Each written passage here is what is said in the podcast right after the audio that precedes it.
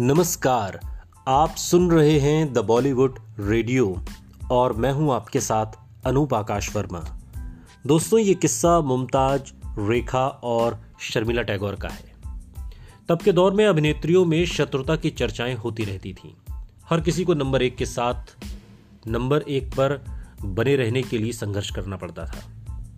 हर किसी को स्थापित होना था नंबर एक की पोजीशन पर और बने रहना था। और खुद मुमताज़ का मानना था कि फ़िल्म इंडस्ट्री जैसी जगह में जहाँ आप बेस्ट लोगों के साथ काम करने के मौके अपने हाथ से नहीं निकलने देना चाहते हो, वहाँ एक हद तक जोड़ तोड़ चलता है। किसी दूसरी एक्ट्रेस को रोल नहीं मिले, इसलिए मुमताज़ अपनी फ़ीस तक घटा लेती थी और रोल ले लेती थी।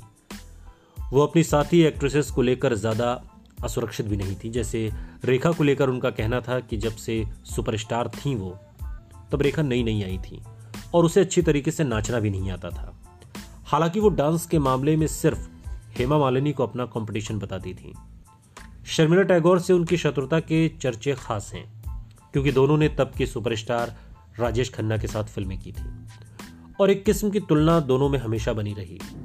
मुमताज़ तो ये भी कहती थी कि उनके और शर्मिला के बीच फ़र्क ये है कि शर्मिला ने राजेश खन्ना के साथ फ्लॉप फ़िल्में दी, हालाँकि ऐसा नहीं है।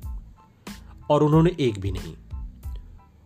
उनका कहना था कि कोई एक्ट्रेसेस भले ही वो शर्मिला ही क्यों ना हो, उनके लिए खतरा नहीं बन सकती थी। जब उन्होंने फ़िल्में छोड़ी, तब राजेश खन्ना के साथ उनकी जोड़ी टॉप पर थी। तीस साल की उम्र में मुमताज़ ने फ़िल्में करना छोड़ दिया था और बहुत कम उम्र में मुमताज़ ने फ़िल्मों में काम करना शुरू किया। बंबई में 31 जुलाई साल उन्नीस सौ सैंतालीस को जन्मी और 11 साल की उम्र में फ़िल्मों में आ गई। 16 साल की उम्र में हिट हुई और 22 की उम्र में सुपरस्टार बन गई। 26 साल की उम्र में मुमताज़ ने युगांडा के बिजनेसमैन मयूर वाधवानी से शादी की और 30 साल की उम्र में फ़िल्में छोड़ दी। सुनते रहिए। द बॉलीवुड रेडियो, सुनता है सारा इंडिया।